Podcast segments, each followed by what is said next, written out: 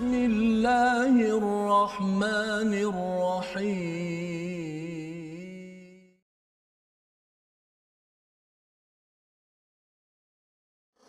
ومن يقتل مؤمنا متعمدا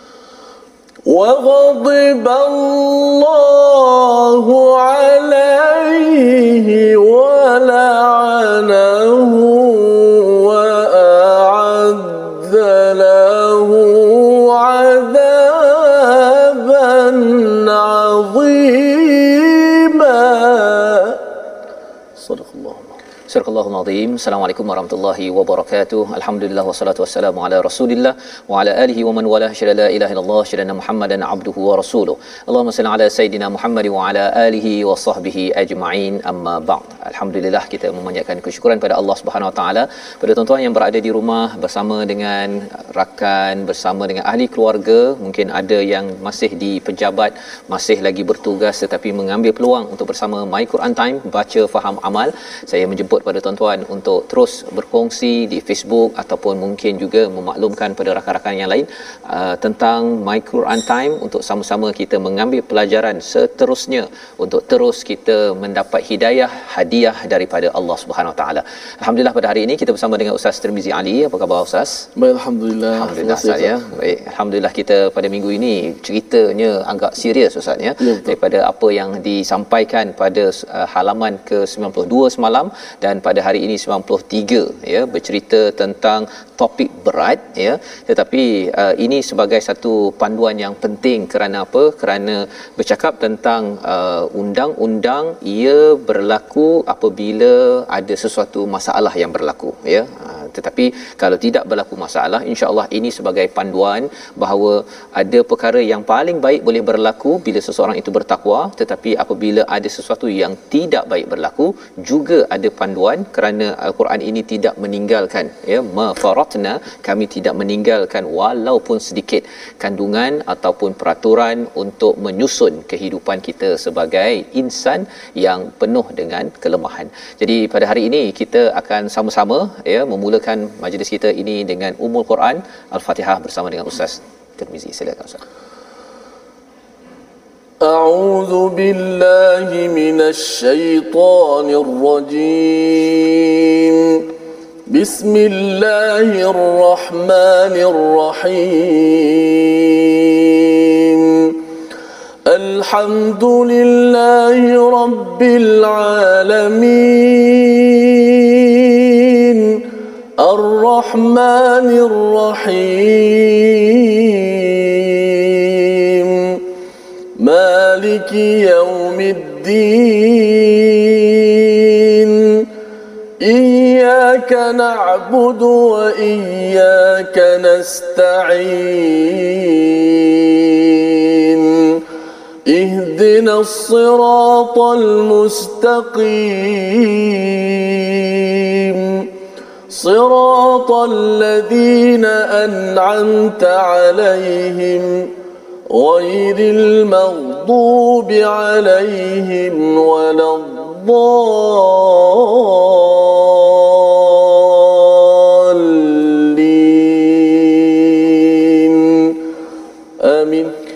Amin ya rabbal alamin. Gitulah bacaan Al-Fatihah untuk kita mengingatkan diri kita bahawa kita memuji pada Allah Subhanahu Wa Taala pada setiap masa. Salah satu pujian kita kepada Allah yang diterangkan dalam surah Al-Kahfi ayat pertama apabila Allah menurunkan kitab yang tidak ada kebingkukan di dalamnya, panduan kepada kepada diri manusia. Ya, manusia ini ada masanya bengkok dari segi perasaan, ada masa bengkok dari segi pemikiran. Pemikiran mungkin lupa, mungkin tidak tahu apa yang berlaku pada masa lepas, masa yang akan datang datang dan juga bengkok dari segi perasaan kerana mungkin ada kadang-kadang timbul rasa hasad, rasa tidak puas hati, rasa tidak bersyukur, pelbagai perkara bila Quran sampai ketika ada sesuatu yang kita tidak puas hati, bermusuh ataupun kerana mungkin ada orang yang tidak uh, melaksanakan tugas, kita ada panduan untuk kita meneruskan kehidupan dengan jalan siratal ladzina an'amta alaihim. Dan inilah daerah ujian yang kita ingin sama-sama lihat panduan daripada halaman 93 mari sama-sama kita lihat sinopsis pada hari ini.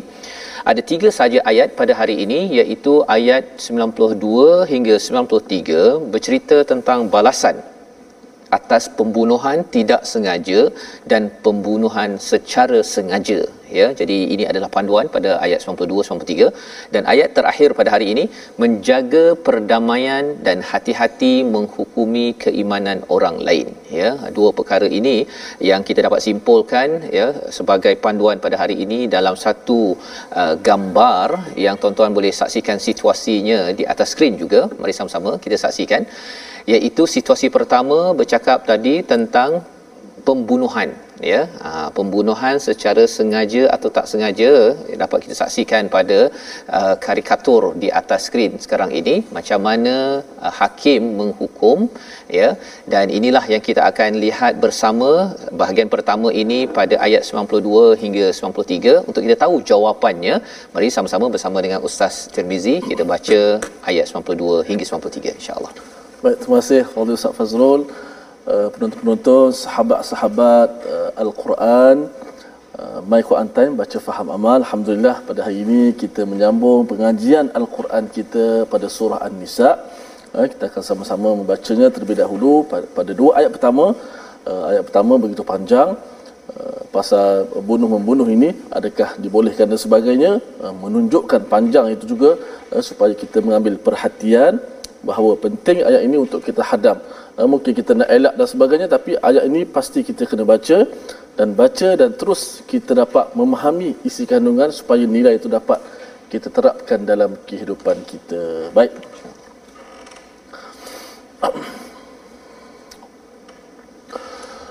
أعوذ بالله من الشيطان الرجيم بسم الله الرحمن الرحيم. وما كان لمؤمن أن يقتل مؤمنا إلا خطأ. ومن قتل مؤمنا خطأ فتحرير رقبة مؤمنة ودية مسلمة إلى أهله. ودية مسلمة إلى أهله إلا أن يصدقوا. فإن كان من قوم عدو لكم وهو مؤمن فتحرير رقبة مؤمنة. وإن كان من قوم بينكم وبينهم ميثاق فدية مسلمة إلى أهله فدية مسلمة إلى أهله وتحرير رقبة مؤمنة. فمن لم يجد فصيام شهرين متتابعين توبة من الله. وكان الله عليما حكيما. ومن يقتل مؤمنا متعمدا فجزاؤه جهنم فجزاؤه جهنم خالدا فيها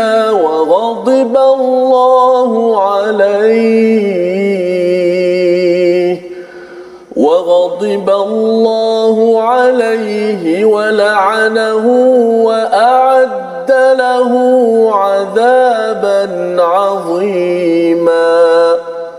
صدق الله العظيم. Surah Al-Azim itulah dua ayat daripada halaman ke-93 ayat 92 dan 93 yang memberi panduan kepada kita bagaimana menguruskan jika berlakunya pembunuhan Ustaz ya.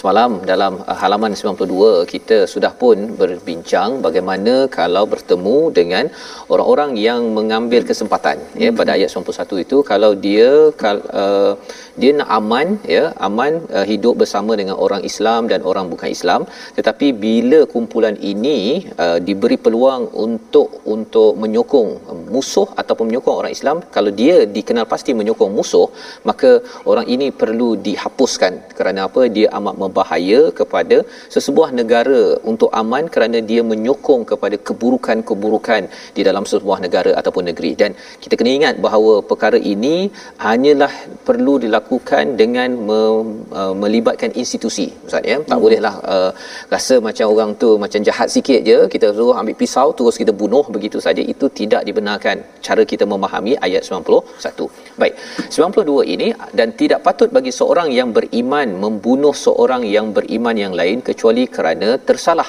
ya. Jadi ini adalah kes pertama ya. Adakah boleh membunuh orang yang beriman? Sudah tentu tidak boleh ya. Tapi kalau tersilap ya kata Allah Subhanahu taala wa man qatala mu'minan khata'a tersilap ini dua perkara perlu dilaksanakan iaitu yang pertama fatahriru raqabah ya. Fatahriru raqabatim mukminah iaitu hendaklah memerdekakan seorang hamba mukminah orang hmm. yang beriman. Itu adalah hak Allah ya. Dan kemudian hak orang yang keluarga yang dibunuh itu adalah wadiyatum musallamatun ila ahlihi illa an yusaddaqu iaitu diat ya diat ini maksudnya denda. Dan kalau dalam tafsir Ibnu Kathir yang disampaikan daripada amazing Quran ini diat itu uh, ada lima bahagian ya. Uh, Imam Ahmad ya sebagaimana dinyatakan oleh Imam Ahmad dan para penyusun kitab Sunan Ibnu Mas'ud. Rasul telah memutuskan terhadap tebusan kes pembunuhan tidak sengaja iaitu dengan membayar 20 unta betina berumur satu tahun 20 unta jantan berumur satu tahun 20 unta betina telah berumur 2 tahun, 20 unta telah berumur 4 tahun dan 20 unta yang telah berumur 3 tahun. Banyak pula Ustaz ya. Ha, hmm. 100 ekor unta tu ada jenis-jenisnya. Bukannya sekadar uh, unta satu umur ataupun yang dah tua krepot ke apa ke yang harganya dah jatuh. Uh, tidak. Tidak dibenarkan ya. Jadi ada peraturan yang amat detail butirannya di dalam hadis Nabi bercerita tentang diat ya. Ha, jadi ini kalau uh, seseorang itu orang Islam membunuh seorang Islam mukmin yang lain secara tersilap. Baik. Uh, apakah uh, apakah fa in kana min qaumin ya kalau katakan uh, daripada kalangan musuh itu wahwa mukmin ya apakah yang perlu dibuat ialah uh, fatahriru raqabatan mukminah uh, bebaskan seorang uh, hamba yang beriman ini kalau daripada uh, kumpulan yang berbeza jadi di sini tidak ada diat pasal kalau dari kalangan musuh ustaz ya. Kalau dari kalangan musuh tak bagi diat pasal diat ini dapat duit. Bila dapat duit kepada musuh musuh akan menyerang balik kepada orang yang beriman. Itu tidak dibenarkan. Walaupun mungkin orang yang uh, yang yang uh, terbunuh itu adalah orang yang uh, dari kalangan musuh. Jadi hak Allah kena buat juga iaitu apa? Membebaskan seorang hamba yang yang beriman. Baik. Kemudian kes yang ketiga wa in kana min qaumin bainakum wa bainahum mithaq ya jika ada perjanjian uh, antara kamu dan juga satu lagi kumpulan ada perjanjian mithaq maka uh, hukumannya ialah fadiyatum musallamatun ila ahlihi iaitu diat yang pertama wa tahrir raqabah mukminah ya membebaskan hamba yang beriman Ya, jadi ini kes yang ketiga. Dan siapa yang tidak mampu untuk membebaskan hamba, terutama zaman sekarang Ustaz ni, tak ada hamba dah hmm. sekarang, maka Allah menyatakan Fasiyamu syahraini mutatabi'aini taubatan minallah. Kena puasa dua bulan berturut-turut tanpa ada putus dan sebagai taubat daripada uh, daripada kesilapan kepada Allah Subhanahu Wa Taala. Jadi ini adalah penerangan daripada Allah. Allah kata wa kana Allahu aliman hakima dan sesungguhnya dan dialah yang amat alim dan juga hakim. Alim ini kerana Allah yang tahu siapakah orang yang yang yang uh, betul-betul bunuh secara tersilap hmm. ataupun dia ni memang sengaja membunuh Allah yang tahu ya jadi tak bolehlah kita tipu walaupun dia bolehlah uh, uh, kata bahawa ini kerana ada agenda ke tersilap terpegang tertembak pistol ke apa sebagainya. Tapi Allah yang tahu dan di hujung itu adalah hakimah Allah ini amat bijaksana tahu bahawa sebenarnya jika seorang itu meninggal maka ia perlu digantikan dengan fatih fatahriru raqabatin mukminah ya. Allah nak meramaikan lagi orang yang beriman satu dan Allah bijaksana kerana apa? Allah tahu keperluan kepada suatu keluarga terutama kalau yang terbunuh tu lelaki ketua keluarga sudah tentunya dia perlu mencari mencari uh, pendapatan dan uh, perlu bantuan yang diperjuangkan oleh Allah melalui diat sebentar sebentar tadi. Jadi ini adalah ayat 92 Ustaz ya yang uh, mungkin uh, kalau kita lihat dalam situasi kita di negara kita sekarang ini uh, benda ni mungkin tak berlaku lagi. Yeah. Uh, jadi, jadi dalam hal ini uh, Hamka dalam bukunya tafsir Hamka ini dia menjelaskan kalau di negara beliau Indonesia ataupun di negara kita pun ap, kalau tak ada lagi sistem ini pasal kat sini ada yang kadang-kadang penjara 6 bulan. Mm-hmm ada yang dipenjara seumur hidup tidak ada um, diat ataupun membebaskan hamba ini ya. Uh, apakah apakah uh, nasihat beliau? Dia kata kita kena berusaha. Nah, kita kena berusaha, kita kena doa agar kita boleh kembalikan balik undang-undang yang berteraskan kepada Al-Quran. Ya, bukannya letakkan undang-undang daripada British ke daripada manusia. Kerana uh, kalau tidak akhirnya kalau ia tidak dilaksanakan uh, mudah ajalah kan tersilap saja ya masuk jail seumur hidup katakan 10 tahun ataupun ada yang kata uh, mungkin kalau tersilap tu terus gantung saja tanpa disiasat itu me- boleh membawa kepada uh, huru-hara di dalam sesuatu komuniti. Jadi ayat yang ke-93 ini Allah me- menyambung lagi ya mungkin ustaz kalau boleh baca sekali lagi ayat 93 ini uh, sebagai panduan kepada kita kalau seorang itu bukan tersilap dia sengaja membunuh. Hmm. ya mari sama-sama kita lihat ayat 93 baik terima kasih kepada Ustaz Fazrul uh, ayat yang ke-93 kita nak baca sekali lagi. Uh, bagaimana kita melihat uh, kalau kita lihat pada prinsip maqasid syariah ya Ustaz ya. Islam begitu menitik beratkan soal nyawa, nyawa. bahawa tidak boleh kita sesuka hati menumpahkan darah tanpa hak. Betul. dan menjadi kewajipan kepada pemerintah kerajaan untuk mengelak sebarang pertumpahan darah dengan tanpa dengan hak yang betul maknanya uh, kerana Allah Subhanahu Wa Taala mengharamkan apa-apa bentuk kezaliman berlaku di kalangan hamba-Nya. Kalau berlaku kezaliman di kalangan seorang hamba Allah Taala saja Allah pasti akan membelanya. Walaupun tidak ada makna sunat membela ingat Allah bela pasti mulia dan ingat doa orang yang dizalimi tidak akan ditolak. Kita baca ayat 93 moga-moga uh, menjadi nilai yang baik dalam kehidupan kita untuk kita jauhi perkara-perkara yang dilarang oleh Allah Subhanahu Wa Taala. Baik. Auzubillahi minasyaitanir rajim. Ayat ni uh, apa ni? Keras sikit saya. Ya, saya baca dengan taradum nahwan saya. Nahwan, ya. Auzubillahi minasyaitanir rajim. ومن يقتل مؤمنا متعمدا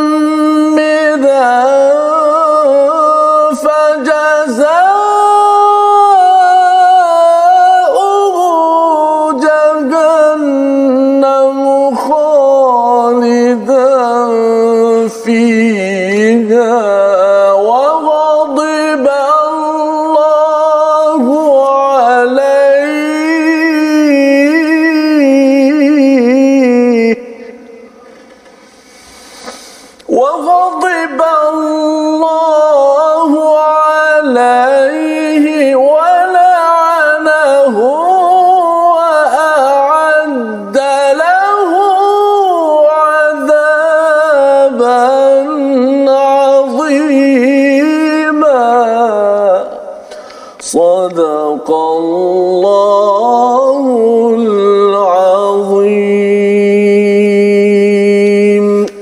Barang siapa membunuh seorang yang beriman dengan sengaja muta'ammidan ya fajazauhu maka apakah balasannya?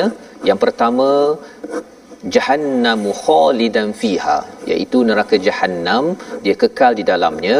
Yang pertama wa ghadiballahu alaihi kemurkaan Allah ke atasnya wala wala'anahu dan dia melaknatnya Allah melaknatnya wa adalahu adaban azima ya Allah menyiapkan baginya siksaan yang amat amat uh, hebat yang sangat berat ya jadi ada beberapa siksaan yang Allah beri uh, amaran yang Allah beritahu kepada siapa yaqtul mukminan ustaz ya mm-hmm. bukan mukminun mukminan mm-hmm. seorang seorang ya. beriman pun Allah memberi amaran amaran bahawa kalau dengan sengaja yang pertama jahanam itu kekal di dalamnya kemudian kemurkaan Allah ke atasnya laknat kepadanya dan Allah menyiapkan azab yang amat amat besar. Empat perkara Allah beritahu di sini.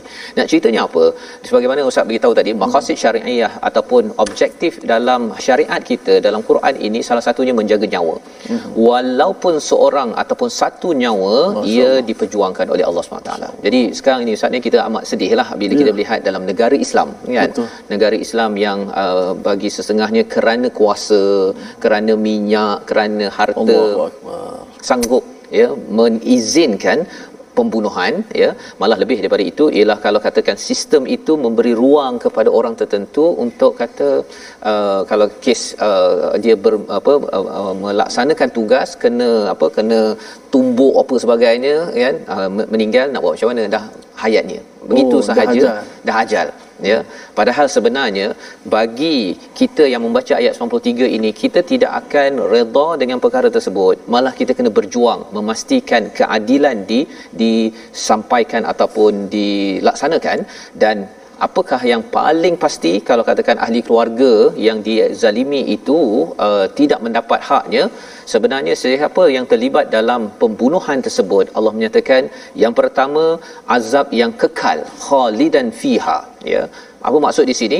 Jahannam khalidan fiha ini maksudnya ialah uh, terus menerus akan mendapat mendapat uh, balasan daripada Allah. Allah murka dan Allah melaknat ya. Ha, bila Allah melaknat ini kehidupan dia di atas muka bumi ini ustaz ya kalau orang cakap dilaknat Allah. habislah. Habis, habis keberkatan dan Allah yang murka ya. Hmm. wa ghadiballahu alaih. Jadi mak ayah marah kita pun kita dah tak rasa tenang hati apatah lagi kalau kalau kita bercakap tentang membunuh seorang yang yang beriman. Jadi perkara ini kita kena ingat pasal sebagaimana pada zaman Nabi pernah ya seorang sahabat ini uh, Ayash ya Ayash ini dia berhijrah daripada Mekah ke Madinah. Dia ni telah dianiaya oleh Al Harith bin Yazid. Al Haris bin Yazid. Jadi Al Haris ini menganiaya uh, Iyash dan bila Al Haris ini dia pergi ke me, ke Madinah uh, Iyash ini ingatkan Al Haris ini masih lagi bukan Islam hmm. ya.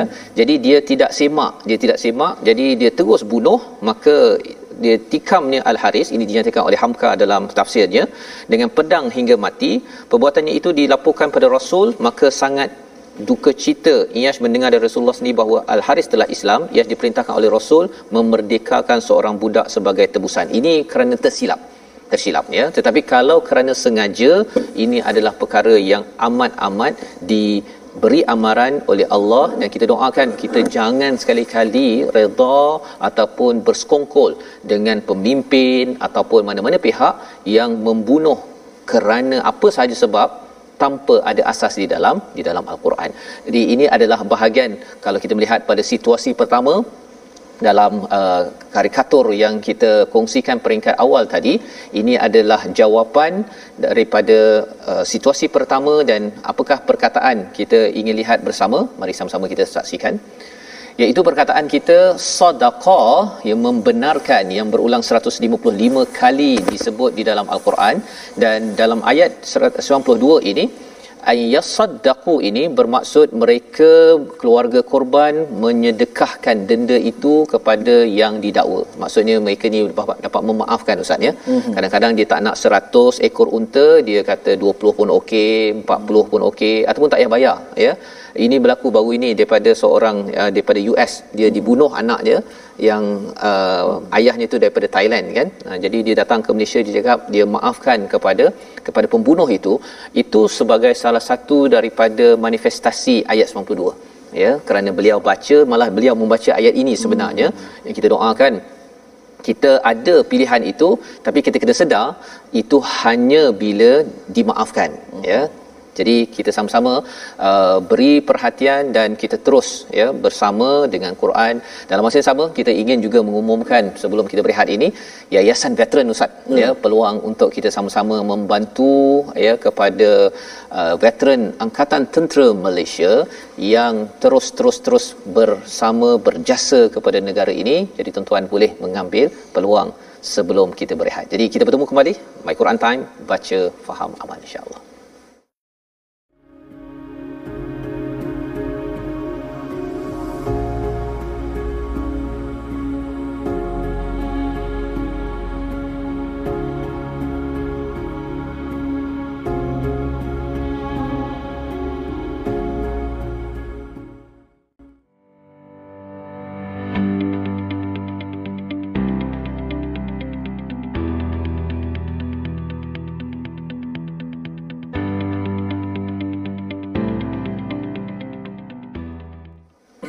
Terima kasih, terima kasih Alhamdulillah uh, kepada penonton yang sentiasa setia dalam My Quran Time baca faham amal. Uh, besar topik perbincangan kita pada hari ini. Kita dah baca nak baca pun kadang-kadang lidah rasa terbelik-belik eh, pada ayat kali ini ya. Uh, wa may yaqtul uh, nak sebut huruf qaf yang mati illa khata'a dan sebagainya uh, ayat ni mungkin jarang kita jumpa tempat-tempat yang lain kerana ayat-ayat begini uh, tak banyak dibicarakan uh, bentuk-bentuk ayat tu dari sudut uh, sebutan huruf. Alhamdulillah walaupun bacaannya agak sukar tapi kita boleh baca insya-Allah dan penerangannya juga begitu besar makna sekali dalam kehidupan kita. Alhamdulillah. Saya nak menjemput pada semua sahabat-sahabat Al-Quran untuk sama-sama kita bertemu, kita bergabung di uh, platform rasmi yang kita ada Facebook uh, Sahabat Al-Quran my hashtag Quran Time dan my hashtag Quran Time uh, khususnya YouTube my hashtag Quran Time official dan Instagram uh, my Quran Time official. Baik alhamdulillah sedang penonton kita nak belajar sedikit tentang uh, ilmu tajwid kita membicarakan tentang sifat huruf sifat huruf-huruf al-Quran. Dan pada hari ini kita nak membicarakan tentang uh, sifat huruf yang tidak ada lawan. Uh, sifat huruf terbagi pada dua. Satu sifat lazimah, Eh, yang kedua sifat aridah. Sifat lazimah kita dah bicarakan ada dua pula terbahagi kepada sifat yang ada lawan dia. Tinggi, rendah. Kan? Tertahan, terlepas. Pada hari ini kita nak belajar sifat yang tidak ada lawan dia. Iaitu sifat tunggal bermaksud sifat yang tidak ada lawan baginya. Terdapat tujuh sifat tunggal iaitulah yang pertama A. Safir. Yang kedua Qalqalah. Ah, yang ketiga lin yang keempat inhiraf yang kelima takrir yang keenam tafashi dan yang ketujuh istitalah ini adalah sifat eh, sifat huruf yang mesti ada pada huruf tersebut sebab bila kita sebut sifat lazimah lazim. Maksud dia sifat ini mesti melazimi huruf tersebut. Macam mana dalam keadaan dia berbaris ke bawah ke atas ke mati ke macam mana pun bagi dia dia tetap ada sifat-sifat tersebut. Uh, apa dia software tu ustaz? Apa dia qala lin dan sebagainya tu? Uh, itu akan kita terangkan satu persatu. Uh, kalau terangkan semua ke tujuh-tujuh hari ini uh, semua jadi pening mereka. Jadi kita terang satu-satu kita relax. Kerana kita hari ini nak memahamkan tadabbur al-Quran ini kita ambil walaupun macam mana pun kita ambil juga sedikit masa supaya dapat kita belajar sedikit ilmu tajwid untuk kita membetulkan sebutan huruf kita. Terima kasih Ustaz. Baik, alhamdulillah ini adalah sifat uh, huruf Ustaz ya. ya. Ada tujuh tadi. Tujuh sifat tujuh. yang tunggal. Ya, lawan. Dan uh, ini perkara yang kita akan tengok satu persatu ya, ya. insyaallah yang kita doakan kita bila ikut satu persatu ini bersama dengan tuan-tuan yang berada di rumah kita akan dapat lagi ya uh, menyebut dengan betul. Dan sudah pastinya sebagaimana yang kita bincang sebelum ini ilmu tajwid ini ustaz ya.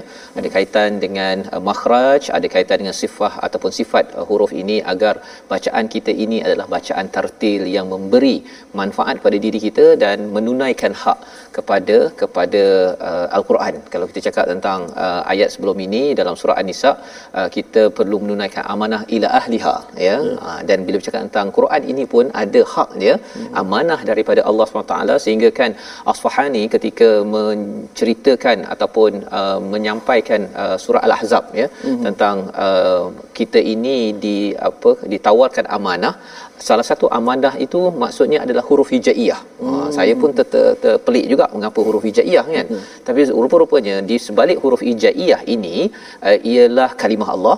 Di sebalik kalimah Allah ini adalah panduan hidayah untuk kita menjadi khalifah yang betul-betul mengikut amanah Allah Subhanahu Wa Taala. Jadi tak tahu kalimah Allah ya kalau kita tak tahu baca, tak faham isinya kemudian nak cakap saya ni jadi baik ikut cakap Allah macam mana kalau kita tak faham dan tidak ikut bacaan yang ter terbaik daripada kalimah Allah? Jadi kita teruskan dengan satu ayat hujung pada ayat 94 memahami tentang bagaimana uh, masih lagi tentang isu besar iaitu bercakap tentang perang tentang pembunuhan. Tetapi Allah bawakan perkara ini kita nak mencerita tentang al-Quran syariat amat menjaga menjaga nyawa Ha, itu yang dipaparkan oleh situasi kedua. Mari kita saksikan karikatur kita. Iaitu apabila kita bercakap tentang pembunuhan, ada panduan-panduan daripada Allah SWT, kena semak betul-betul, jangan sembrono sahaja kita mengambil keputusan untuk berperang ataupun membunuh. Jadi apakah panduan itu? ayat 94 menjadi panduan. Jom kita baca bersama insya-Allah. Oh, ha, kartun tadi mengingatkan saya betul Ustaz. Maknanya uh, janganlah walaupun orang tu pakai serban, nampak baca pakaian ni beragama, yeah. bila ajak berperang terus kita ikut. Yeah. Boleh pakai serban ni. Yeah. Dia ambil ayat Quran pula tu. Oh betul. Kan? Guna ulama-ulama Islam pula tu. Jangan tengah tabayun dahulu. Tabayun. Kena belajar dahulu. Ayat ini akan mengajar kepada kita semua. Bila Ustaz sebut tentang menjaga nyawa, saya nak baca satu hadis Nabi Ustaz pada yeah. petang ini, eh, pada hari ini yeah. untuk sama-sama kita renungi hadis Nabi supaya kita tak termasuk dalam golongan ini. Satu hari uh, hadis yang sahih Muslim, sah- uh, Nabi tanya kepada para sahabat, "Atadru namaril muflis?" Wahai sahabat-sahabat, apakah kalian tahu tentang muflis? muflis. Sahabat katalah, muflis apa yang kami tahu yang tak ada harta, tak ada wang ringgit. Mm-hmm.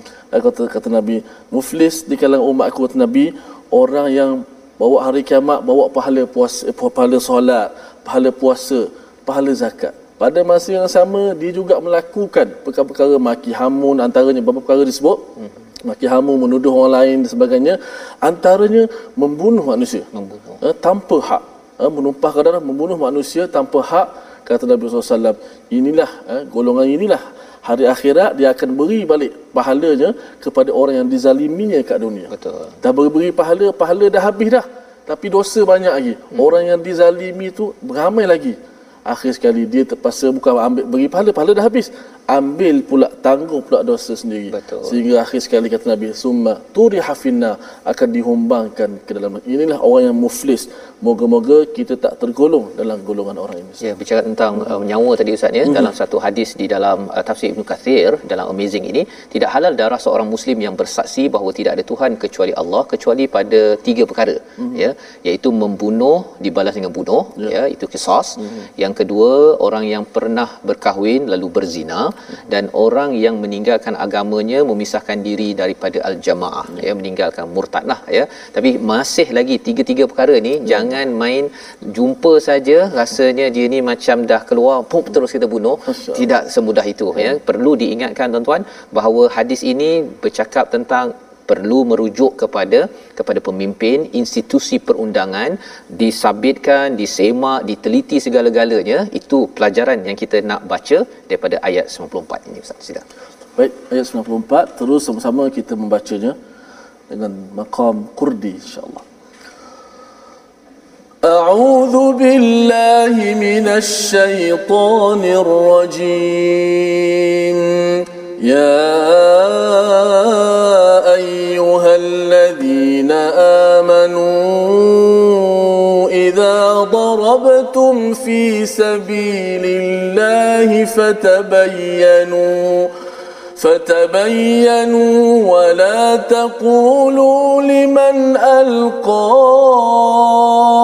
إليكم السلام لست مؤمناً. تبتغون عرض الحياة الدنيا فعند الله مغانم كثيرة. كذلك كنتم من قبل فمن الله عليكم فتبينوا إن الله كان بما تعملون خبيرا. صدق الله العظيم. Surah Al-Azim ayat 94 ini adalah satu ayat yang amat besar maknanya kepada orang-orang beriman, orang-orang Islam kita semua tuan-tuan yang berada di rumah dalam melihat kepada realiti yang berlaku di negeri negara ini yang berlaku di dunia ya.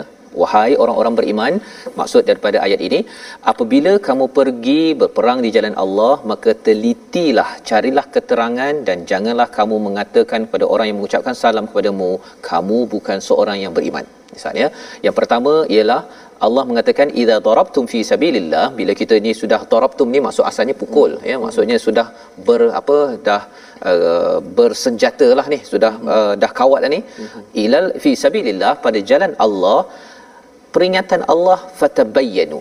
Masih lagi dah nak pergi berperang ini dah uh, bersemangat dah ni dah uh, senjata semua sudah siap kalau katakan ini sebagai satu perjuangan paling tinggi fi sabilillah pada jalan Allah Allah kata masih lagi fatabayyanu hmm. nak ceritanya ialah dalam Islam perang bukanlah solusi paling awal rasa-rasa tak puas hati perang rasa-rasa salah sikit perang rasa-rasa orang ni salah sikit bunuh dan perang bukan itu hmm. Allah menyatakan fatabayyanu tentukan telitilah sebelum berlaku peristiwa perang tersebut. Hmm. Ini adalah satu seruan daripada Allah SWT. Mengapa?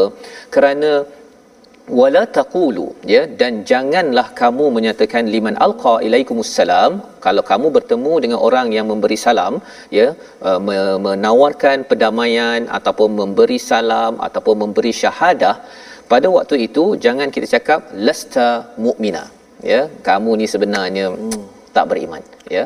Ini yang berlaku yang kita kongsi tadi daripada Hamka bila Yash bertemu dengan uh, uh, kepada orang yang pernah menyiksa dia ya iaitu siapa? Al Haris bin Yazid ya. Dalam tafsir Hamka ini ustaz ya beliau menyatakan tentang peristiwa ini. Mm-hmm. jadi uh, bolehkah begitu?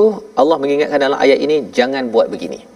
Dan lebih daripada itu kalau kita lihat perang bunuh ya ini sebenarnya bila bercakap tentang jumpa orang yang cakap assalamualaikum ataupun dia men- men- menawarkan perdamaian ataupun syahadah ini semuanya cara pendamaian uh, Allah kata lasta mukminan ini satu istilah yang besar. Ini maksudnya kita melabel kepada orang lain bahawa kamu ini tidak beriman. Dan bercakap tentang isu ini Allah sambung dengan tabtahu na'aradal hayati dunya fa indallahi maghanimu kathirah ya iaitu kamu ini sebenarnya nak harta benda kehidupan dunia. Jadi uh, ialah kalau orang berperang ustaz ya dia kalau dapat bunuh menang dia dapat harta rampasan. Ya Allah kata bahawa jangan sampai kamu ini tidak tabayyun tidak check semak betul-betul dan jangan kamu label dan jangan sampai kamu ni suka sangat kepada kehidupan dunia ataupun harta dunia ini. Jadi uh, ayat ini dia sebenarnya menceritakan tentang isu pada zaman ini sebenarnya. Hmm. Iaitu apa? Isu kadang-kadang uh, dia tak bunuh pergi ke medan perang tetapi dia uh, menyeksa membunuh seseorang uh, karakter seseorang Uh, dan menyatakan bahawa orang lain itu dia tidak bermukmin sangat kalau awak nak ikut ikut saya. Ah ya. Jangan ikut ustaz A itu ataupun kumpulan B tersebut pasal apa? Pasal mereka itu tidak cukup beriman nak tahu orang beriman ikut kami. Itu sebenarnya adalah antara bibit-bibit yang boleh membawa kepada lasta mukminan ya iaitu terus melabelkan kepada orang lain kamu ini tidak beriman. Dan kesannya apa? Kesannya ialah kita akan kata bahawa joinlah kumpulan saya ya uh, masuklah kepada kumpulan saya ataupun kepada uh, kumpulan kami ataupun sokonglah kepada tokoh kami. Uh, kerana tokoh orang lain ini kurang beriman ataupun mereka ni rasanya lebih dekat kepada neraka kami ini lebih pada syurga. Jadi ini perkara yang perlu diberi perhatian kerana Allah menyatakan kalau kamu nak uh, sokongan orang kamu nak harta ini fa indallahi maghanimu kathirah sebenarnya harta benda di sisi Allah itu lebih banyak ya. Dan ini mengingatkan kita semua ya tuan-tuan sekalian kalau kita berada dalam organisasi dalam satu kumpulan jangan kita melabel orang lain. Kita baca Quran kita label orang lain ni dia Quran dia tak berapa beriman. Ha kan? Ataupun eh, ini kumpulan belajar agama yang sana tu kurang agama sikit. Itu perkara bibit yang boleh membawa kalau zaman uh, Nabi sallallahu alaihi wasallam ini sampai kepada tahap uh, yang itu tidak berapa beriman uh, kita beriman kamu ini sebenarnya main-main beriman Rupanya ada udang di sebalik mi yang Allah bongkar dalam ayat ini iaitu kamu ini tabtaru na'aradal hayatid dunya. Kamu nak pangkat, kamu nak menang, kamu nak harta. Fa indallah Allah kata bahawa sebenarnya maghanimu kathirah uh, ghanimah yang sebenar-benarnya adalah daripada Allah Subhanahu Wa Taala. Jadi dua ayat ataupun dua baris di hujung itu adalah peringatan sekali lagi kepada kita. Saya nak minta ustaz hmm. kalau boleh baca dua ayat ataupun dua baris di hujung itu okay. kerana dua baris di hujung. Kuntum. Ya, kadzalika kuntum hmm. kerana ayat ini mengingatkan kita bahawa kalau kamu buat begitu sebenarnya kamu dulu adalah orang yang uh, suka bergaduh. Hmm. Kamu dulu memang suka melabel ya kamu ni suka membunuh. Kadzalika kuntum min qabl. Sebelum ini kamu begitu janganlah kamu ulang balik kerja ini. Padahal Allah sudah famannallah. Allah sudah pun menganugerahkan nikmat yang paling besar iaitu iman kepada kepada kamu orang-orang Islam pada zaman Nabi juga kepada kita. Jangan suka label orang. Jangan suka untuk bergaduh ataupun sampai menghalalkan darah mukmin yang lain. Jadi kita sama-sama ustaz? A'udzubillahi minasyaitonir rajim كذلك كنتم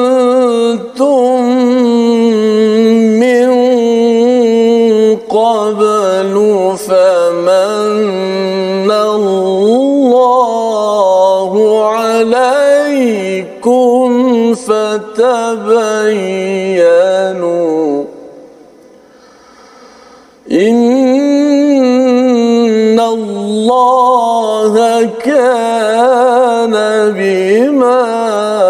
تعملون خبيرا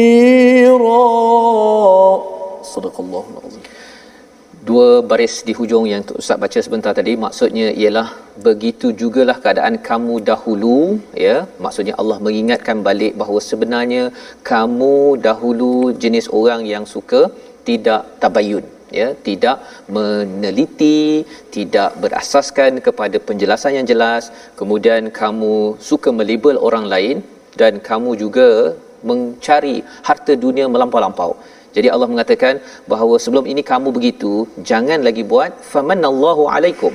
Ya Allah telah memuliakan kamu telah anugerahkan kamu dengan iman. Dengan iman kita akan tabayyun. Dengan iman yang Allah anugerahkan sepatutnya kita ini akan berjaga-jaga dan tidak melibel orang lain. Dan kita tidak mudah untuk mengaut dunia kerana nak pangkat nak pastikan orang pilih saya saya nak jadi lebih popular kerana apa kerana iman itulah anugerah besar yang lebih popular yang perlu kita ambil kejar dari sisi Allah SWT. Jadi Allah ulang balik semula fatabayyanu itu tabayyun itu penting sekali lagi innallaha kana bima ta'maluna khabira. Sesungguhnya Allah ini adalah terhadap apa yang kamu lakukan amat mengetahui. Allah tahu sebenarnya siapakah yang betul-betul Islam yang tidak Islam. Allah tahu siapa yang salah yang tidak salah. Allah tahu siapa yang perlu di di diselamatkan yang perlu dibunuh katakan ada orang kata oh saya ni masuk Islam ya untuk dapat sekarang di zaman uh, orang masuk Islam ataupun lagak macam Islam untuk dapat derma ustaz. Oh, ya jadi ada orang kata bahawa tak ada derma pasal dia tu masuk Islam tu pasal nak dapat duit daripada jabatan agama sahaja. Oh. ya ada orang cakap begitu kan? Jadi adakah kita wajar cakap begitu? Kalau ikutkan pada ayat ini tidak wajar kan? Biarlah kalau katakan dia nak dapat bantuan pun memang kita ada istilah mualafatul qulub kan?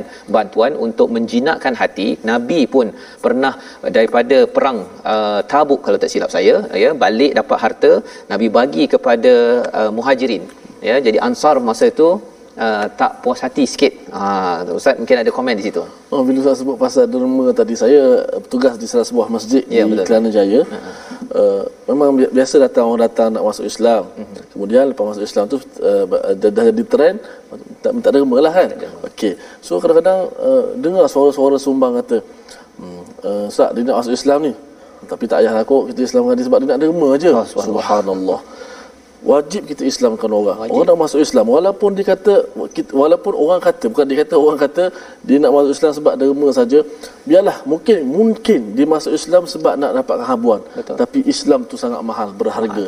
Ya. Eh, boleh jadi selepas dia masuk Islam kan di mendalami Islam di Islam betul kita tak tahu apa kesudahan kan betul hmm. jadi ini satu perkara yang hmm. kita perlu jelas hmm. ya uh, maksudnya kalau kita tak tahu kita tabayun ya hmm. jangan kita label-labelkan ataupun kita kata pula dia ni masuk Islam pasal nak uh, ada udang sebalik uh. mi ah. ada ketam ke apa sebagainya nak kahwin ke apa nak berkahwin ke kalau dia kahwin uh, kerana Islam pun tak ada masalah ya hmm. saya ada kenal dia seorang tu dia masuk Islam uh, daripada Jerman maksudnya dia terpaksa lah pasal dia cinta kepada si lelaki itu dan dia masuk Islam itu dalam keadaan terpaksa terpaksa terpaksa mm-hmm. tapi bila dia sudah kenal kepada al-Quran dia kata al-Quran dan Islam ini amat cantik malah dia kata kalau dia dah faham nanti dia insya-Allah dia akan kongsikan dengan anaknya dan akan kongsi dengan uh, new revert orang yang baru masuk Islam ini mm-hmm. pasal dulu dia tak faham ya dia pergi kursus kahwin pun dia ingat bahawa uh, kalau nusyus pukul itu je mm-hmm. yang dia no. dengar kan jadi dia kata Islam ini teruk hmm. tapi dah cinta nak buat macam mana kan?